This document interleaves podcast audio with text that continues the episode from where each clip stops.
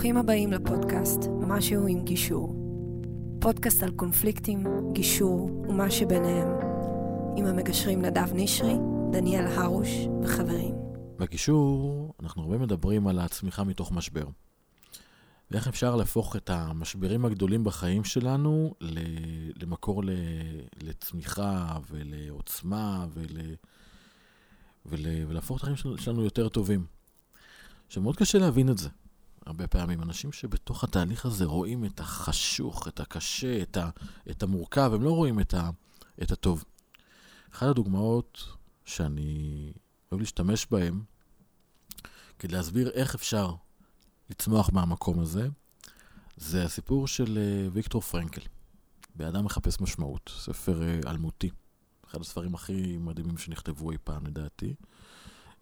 נגיד אותו בקצרה, לפני שאני אציג פה את האורח שלנו שפה חכה על הקווים.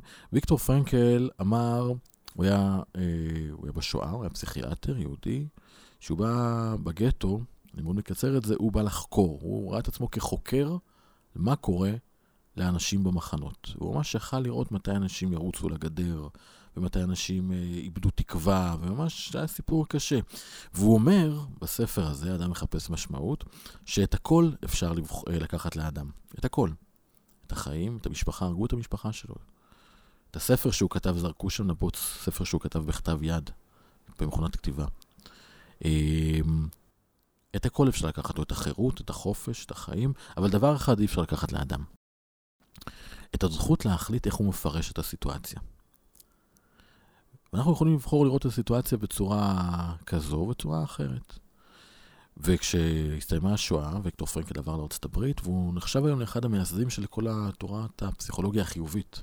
זאת אומרת, כל הקואוצ'ינג, פסיכולוגיה חיובית, לצמוח מתוך משבר, זה הגיע מתוך השואה. ואין הרבה אנשים, לצערי, אנחנו רוצים שיהיו יותר, שמצליחים לבחור לפרש את הסיטואציה בצורה מעצימה וטובה. ונתקלתי, ככה במקרה, באיזה ילד, והוא ילד, הוא בן שש עשרה, שעם סיפור חיים שלא מבייש אף אדם, שעבר, אולי אפילו קצת הוא עדיין עובר, כי הוא בא לפה עם גבס עכשיו, שבר את הרגל שלו, ועבר תקופה מאוד מאוד מורכבת, ואני חושב שיש המון מה ללמוד מהבחור הצעיר הזה. על איך לצלוח uh, משברים. Uh, אז שלום לך, עומר יוסף. שלום נדב. מה שלומך? אני מעולה. קצת יותר מדי טוב. קצת יותר מדי טוב. תסביר לי את זה. אני פשוט uh, נהנה מכל רגע מעצבן בחיים. נהנה מכל רגע מעצבן בחיים. אז, אז בואי נגיד רגע, שאנשים הבינו את ההקשר, למה אתה נהנה מכל רגע מעצבן בחיים, שלפני שנתיים? שנה ושמונה חודשים. שנה ושמונה חודשים. אם לדייק, קצת יותר. אוקיי. מה קרה לפני שמונה, שנה ושמונה חודשים? בעיניי ובעיני אנשים אחרים נפלו השמיים. כשאתה מגיע לבדיקות דם, לאחר בערך שבועיים של חוסר הרגשה טובה בעליל, ירידה דרסטית במשקל, במצב רוח. אתה מגיע לבדיקות דם, ואתה מגלה את הנורא מכל, את הטייטל שאף אחד לא רוצה לשמוע, סרטן. ואתה כן. אפילו לא בן שש עשרה. חד משמעית. באותה תקופה הייתי בן ארבע עשרה וחצי. ארבע עשרה וחצי. כן. ארבע עשרה וחצי. שאף אחד לא יודע מה עובר עליו, למה הוא ישן כל היום, למה הוא יורד במשקל, מה, מה קורה עם הילד שהיה מלא שמחת חיים ועוזר, ואני, אני מעיד על עצמי, ופתאום נחבא. וכשאני מסתכל אחורה, זה היה ממש ככה. פתאום נחבאתי, וזה גם השם של המחלה, הסרטן הזה, Acute leukemia, כי היא קורית במהירות. והירידה במצב רוח, במשקל, בתיאבון, היא דרסטית. וההידרדרות מהירה מאוד. אתה מגיע, הגעתי לבדיקות דם, אחרי שאימא שלי לחצה על הרופאה לעשות את זה, אחרי שהרופאה ירדה עליה שהיא גרושה משועממת.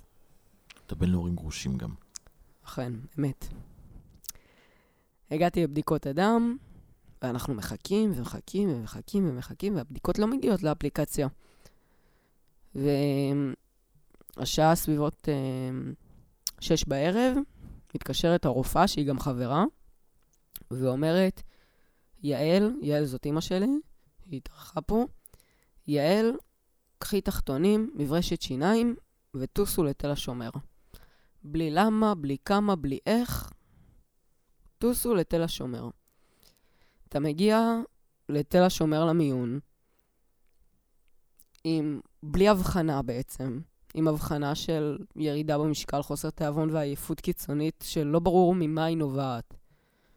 אתה חוזר על בדיקות אדם בבית החולים, ונכנס רופא לחדר במיון, ואומר, תשמעו, אין דרך פשוטה להגיד את זה, אבל אנחנו עכשיו נכנסים למרוץ, מרוץ לניצחון בלוקמיה, שזה בעצם סרטן הדם, למי שלא יודע. ועם כל מה שקשור בזה, זה ממש מרוץ על החיים. וזו ריצה ארוכה וקשה שצריכה, שצריך לשמור כוחות לאורך כל הריצה. זו לא ריצה קצרה, שבוע, שבועיים זה נגמר, זה היה שנה וחצי, וזה עדיין, אומנם לא טיפולים, אלא בדיקות, אבל אלה היו שנה וחצי מאוד אינטנסיביות, ללא הפסקות. טיפולים, פעמיים, שלוש פעמים בשבוע. וואו. מאוד קשה. ולא הולכים לבית ספר. לא הולכים לבית בידודים. ספר, לא נפגשים עם חברים. וזה קורה בקורונה. וזה קורה ב- בקורונה. אה, אין אינטראקציות עם אנשים שלא חייבת להיות אינטראקציה איתם, כי זה פשוט מסוכן לי, פיזית. וזה מאוד משפיע על הנפש, הבדידות הזאת.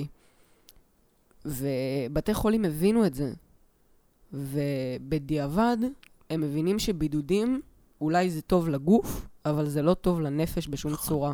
והם כבר מתחילים להתיר את ההקשרים כדי למנוע התמוטטויות נפשיות. וואו. כן. ואתה, אתה עכשיו אני שומע מאזינים ו- וגם אני, שומעים ו- והרד בקול שלך, ו- וזה סיפור קשה. אבל מה שמאזינים לא יודעים זה שאתה לא, לא סתם צלחת את זה, אתה שנקרא, עשית בית ספר לכולם. חד משמעית. חד משמעית. אז, אז בואו נחבר את האנשים. לא, אני, אני אספר על נקודת C כזאת שהייתה, ואז אני אגיד איפה, ואז, ואז ננסה לתאר לי את, את, את, את התהליך הזה שעברת שמה. זה, זה, זה, זה כיוון טוב, שניקח את זה, או שניקח את זה דרך אחרת. מה שתרצה. מה שאני רוצה. אז אני אספר שאני שומע את הסיפור ככה, ולאט לאט שמענו על הבדיקות והקשיים, ו... ויולי, תימא של, של עומר, משתפת ותקופה מאוד מאוד קשה, ואיפשהו באיזשהו שלב לפני כמה חודשים, אה, שולחת אה, יולי תמונה של עומר יושב באיזה ון, אה, ון שרד כזה, אה, רכב, רכב שרד כזה, רכב אה, עם אנשים עם חליפות, באמת, אל תשאלו איפה אנחנו. היא לא הייתה. היא לא הייתה. אל תשאלו איפה עומר. איפה הוא. איפה הוא. היא לא הוזמנה לאירוע. ואני, אוקיי. ו...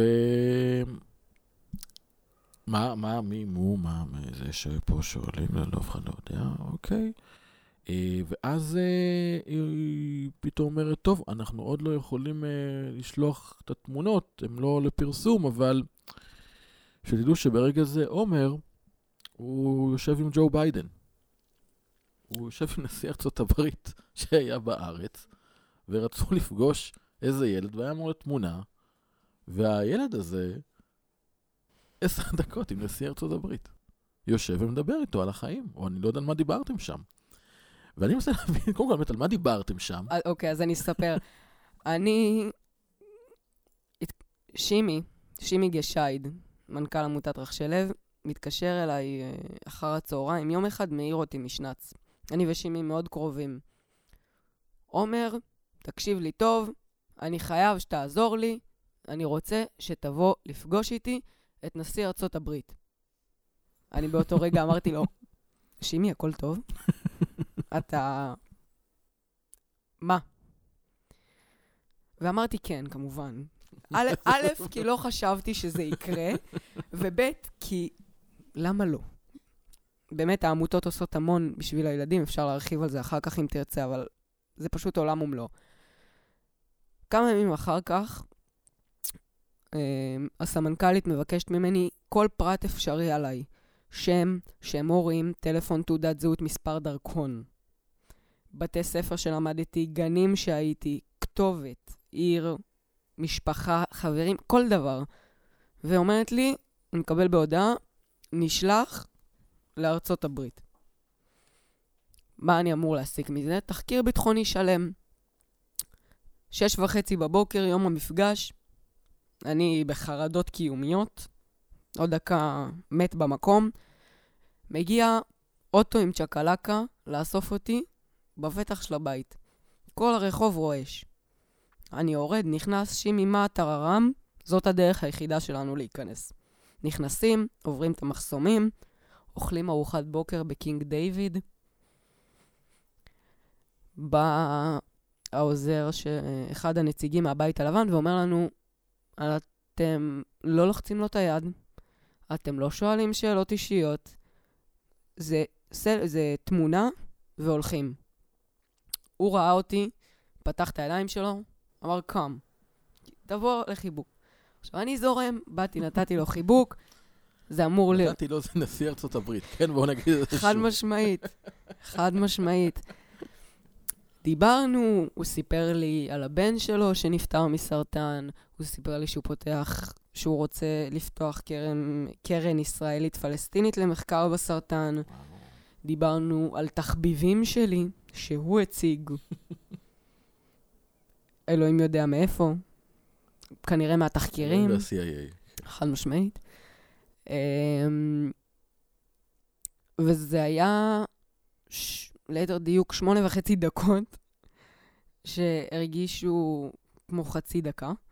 אחר כך שיצאנו ואמרו לנו שזה היה שמונה דקות, אז היינו בהלם, כי הוא איחר לפגישה הבאה שלו, שהייתה ב...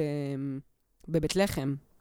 הוא איחר לפגישה שלו בגללי. נשיא ארצות הברית איחר לפגישה בגלל וואו. ילד בן חמש עשרה וחצי. אז לפני... שמונה דקות, סיפרת את סיפור שאנחנו, הגעת למיון, והובחנת, ונכנס הרופא ואומר, אנחנו נכנסים פה למרוץ, ופתאום קפצת למפגש עם נשיא ארצות הברית שאיחר לפגישה. והיום אתה יושב, והיו לי שיחות איתך, שאני, פתחת לי את הראש להרבה מאוד דברים, אני יכול להגיד, כדי להבין כמה הדור הבא כל כך הרבה יותר טוב מהדורות, מהדור שלי, מהדור שלפניי, אני... נמדתי המון תקווה, ומעניין אותי באמת, מההבנה שלך והכלים שלך, איך הצלחת להגיע? מה היו הנקודות, התובנות, זאת אומרת, מהנקודה הזו בחדר המיון, לנקודה הזו שאתה פוגש ככה את נשיא ארצות הברית, ובנונשלנטיות, יושבת לו שמונה וחצי דקות ומדבר איתו על התחביבים שלך. איך עשית את זה? אז האמת שאני בהתחלה, זה, זה מאוד אופייני לי. אני או אפס או מאה. אין אצלי חמישים אחוז. ושאמרו לי, אתה, אתה לא מתחיל את שנת הלימודים, זה היה באוגוסט. אמרו לי, אתה לא מתחיל את שנת הלימודים, אמרתי, לא, אין מצב. כי אני לא אמור עכשיו להפסיד חומר, כאילו, זה לא יקרה, מה עם חברים שלי וזה. קיבלתי את ההחלטה, כביכול, שאני לא אה, מתחיל את השנה, אבל הייתי נורא סגור. הייתי יושב באשפוז יום, שנקרא מכון, אה, בטיפולים, כימותרפיים, בשבוע שבועיים הראשונים, מאחורי וילון, שאף אחד לא יתקרב אליי, לא יפנה אליי, לא יגיד לי מה שלומי, ולא יציע לי בקבוק מים. סליחה, אני לא נזקק. ככה זה היה. ואז איזה יום ישבתי לעצמי ואמרתי, אתה יודע שזה לא הולך להיות קצר. לא משנה מה, זה לא יהיה פחות משנה, פחות מעשרה חודשים, לא משנה. זה יהיה מאוד ארוך. הלבד הזה והאטימות הזאת לא תעשה לך טוב להחלמה. ובאמת באותה תקופה הרגשתי חולה. ממש חולה. כאילו אני עם חום. והתחלתי להיפתח קצת לבנות השירות של העמותות, וליצור uh, קשר עם האחיות המהממות, שבאמת כל אהבתי אני מוסר להן. תרגיש ו... בנוח לכל פרגון שיש, תן. חד משמעי. אנחנו אוהבים פה לפרגן. פינת הפרגונים. ו... ובאמת התחלתי להרגיש יותר טוב עם עצמי. כי נכון, אתה עובר דברים לא כיפים, והטיפולים בלשון המעטה לא נעימים, ותופעות הלוואי לא מאוד מרנינות, אבל um, זה לא דרך לעבור את זה לבד בסגירות ובדידות, כי אז אתה גם שוקע למחשבות לא אופטימיות, לא אופטימיות. את הדבר הראשון שעשית, אמרת, אני פותח את עצמי, אני מדבר, אני משתף, יצרת קהילה. חד משמעית. פחות קהילה, יותר גן ילדים. מה זאת אומרת? בתקופה שאני הובחנתי וחליתי, היה פחות נוער חולה, בקטע מוזר, אבל אלוהים יודע למה דווקא אנחנו חלינו, אז אלוהים יודע למה דווקא בתקופה הזאת לא היה. והיו ארבעה, ארבעה, חמישה, ארבעה ילדים שהיו בדיוק איתי באותה תקופה של הטיפולים ובאותה מחלה, בגילאים שלוש עד חמש. ואתה היית הגדול עבורם. אני הייתי הגננת. אתה היית הגננת. אני הייתי הגננת. היו, כמו בבית ספר, מפרידים אותנו מהמחלקות, מה, מהמושבים במכון, כי היינו עושים בלגן. ולאט לאט שנפתחתי, מצד אחד אתה לא רוצה להיקשר יותר מדי ל... למטופלים, כי אתה יודע שזה יכול לא להיות פה מחר, בדרך כזאת או אחרת. ואמרתי, אתם יודעים מה? אי אפשר. אני חייב, אני, כאילו, אני בן אדם שאוהב ילדים במהות שלי עוד לפני, ואני לא יכול לא להתייחס אליהם. באתי לאחד הילדים, עוד לפני שהכרתי אותו, הכרתי את אמא שלו, והכרתי את אמא שלו דרך אמא שלי. כי אמא שלי הבינה את זה עוד בהתחלה, מהיותה חברתית מאוד. ואמרתי לו, בוקר טוב, מה נשמע? הוא הסתכל עליי, עם ככה קמת בין הגבות, ואמר, אני לא אהיה חבר שלך. הסתובב והלך. חמוד. הוא היה בן ארבע. ומאז כל פעם שאני רואה אותו, הוא קופץ עלי לחיבוק, ואני אומר לו, אני לא חבר שלך. וככה זה המשיך, והיינו יושבים ביחד, ומקבלים חימו יד ביד, וזה היה מאוד מצחיק ואירוני, שילד בן ארבע וילד בן ארבע עשרה, נמצאים באותה מחלה, באותו טיפול, באותו מקום. והיינו משחקים, והיינו עושים שטויות, והיו כועסים עלינו. מסתבר שאני לא דמות כזאת חינוכית. במקום הזה זה באמת מותר לך. אז נכנסת לך, אני רוצה לנתח את זה, כי אני מחפש, מעבר לסיפור, אני רוצה את הכלים. בעצם לקחת להיות עם צעירים ממך. יש משהו מאוד בצעירים, אני חושב שהוא מאוד, אני חושב שיש את התוכנית שמונים וארבע? כן. נכון? שבעצם רואים מה קורה כשאתה מכניס לאנשים זקנים, לקשישים, אתה מכניס ילדים צעירים בני ארבע. ואיך זה מכניס לנו הרבה חיות. זאת אומרת, הילדים שלנו, אני אקח לתוך משבר, בואו נהיה ליד ילדים. בואו נהיה עם כאלה עם השמחה שלהם, והשטות הזאת, וזה מכניס המון המון אנרגיה. נראה לי, ולכל שזה, אני מדייק את זה, זה מה ש... האמת שכן.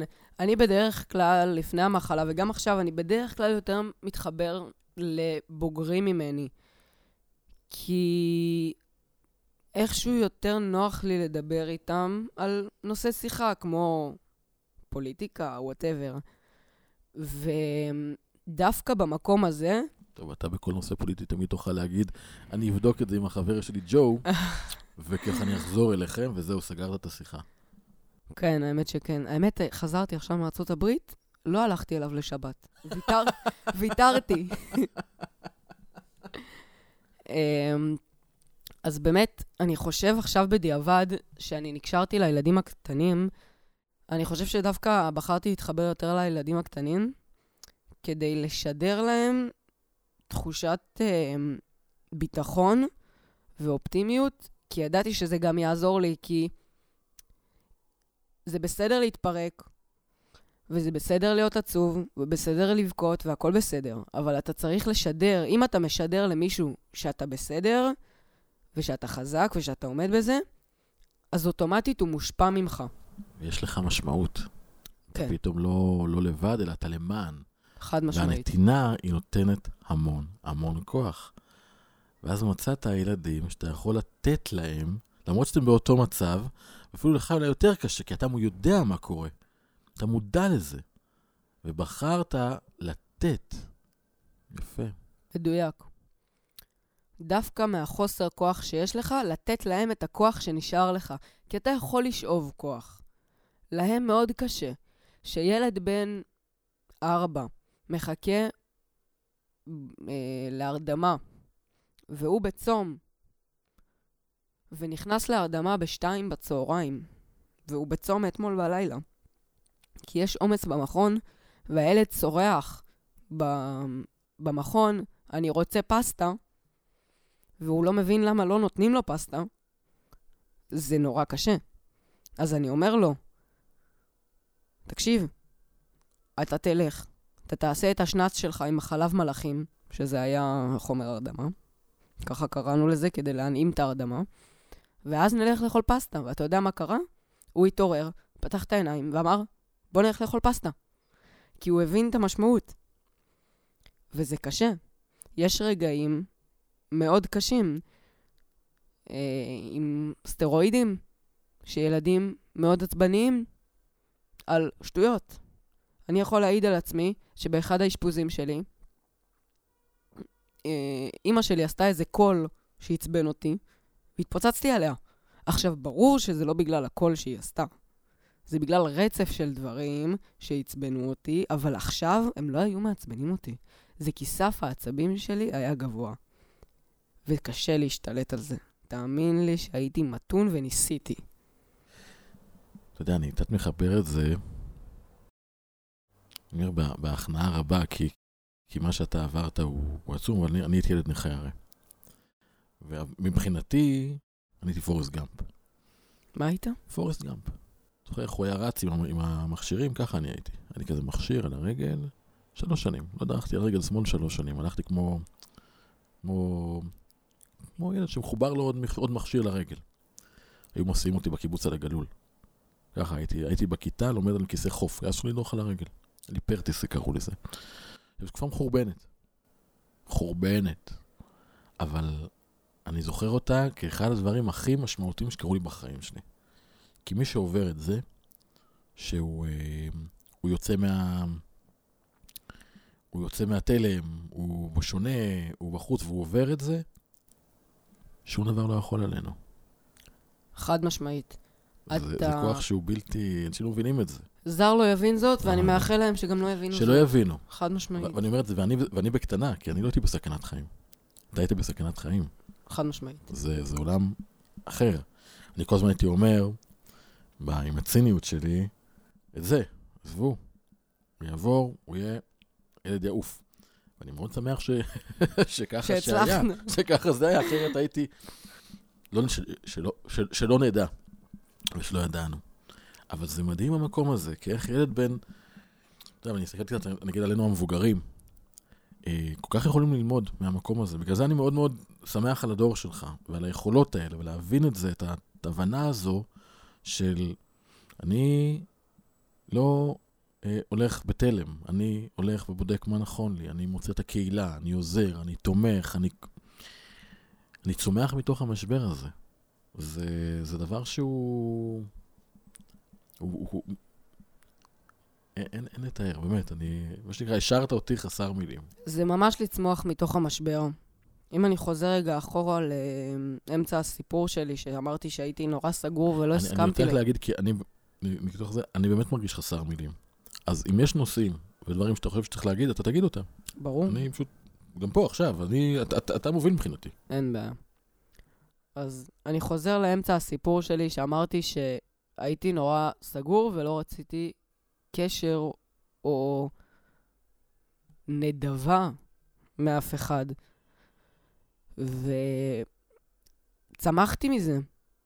אני היום במרכאות מנצל כל דבר שמגיע לי, כי זה מגיע לי, ואני מבין שזה לא בגלל שאני מסכן, אלא זה כדי לעזור לי, לשמח אותי, לעזור לי להתמודד עם הטלטלה הנפשית הזאת, שהצליחה לעצור לי את החיים לשנה.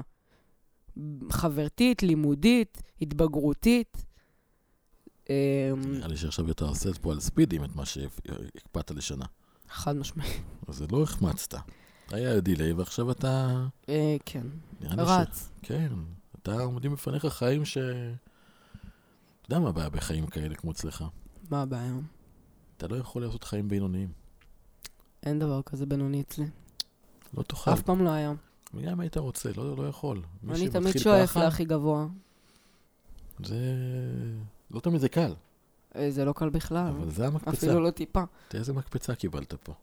כן, אני מסכים.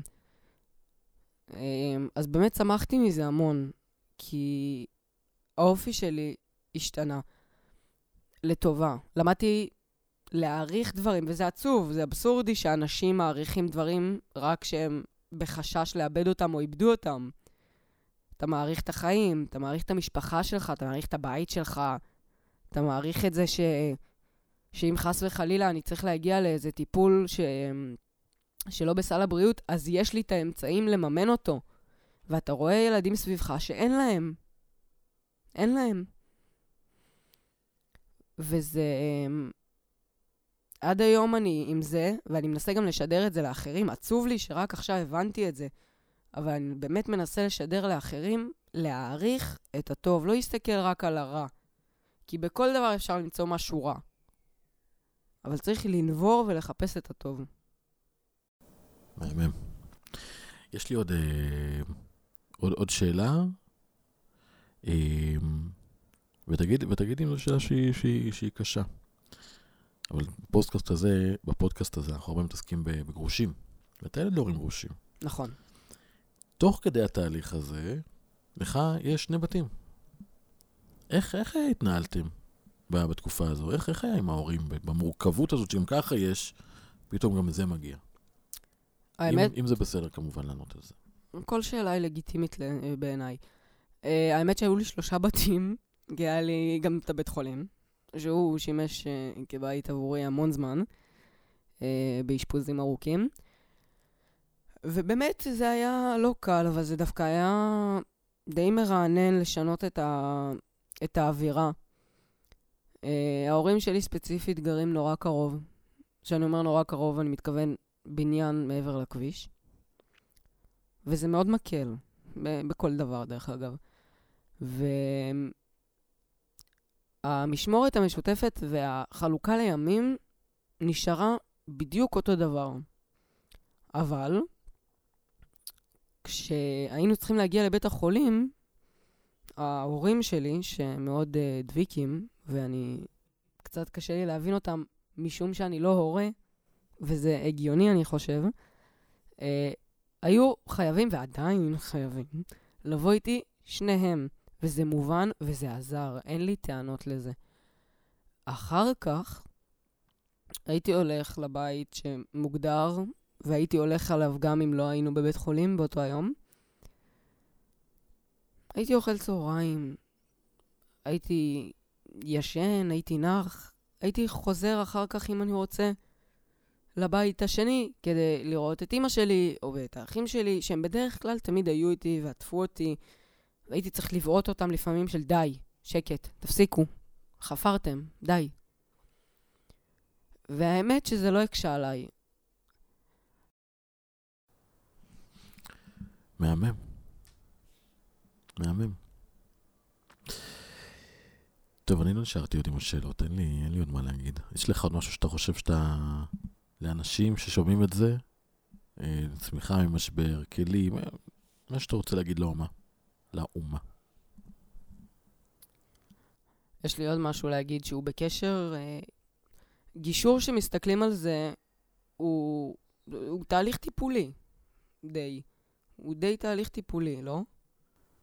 טוב, עכשיו התקלת אותי פה עם שאלה. אוקיי. הוא תהליך טיפולי, גברת מטפלת.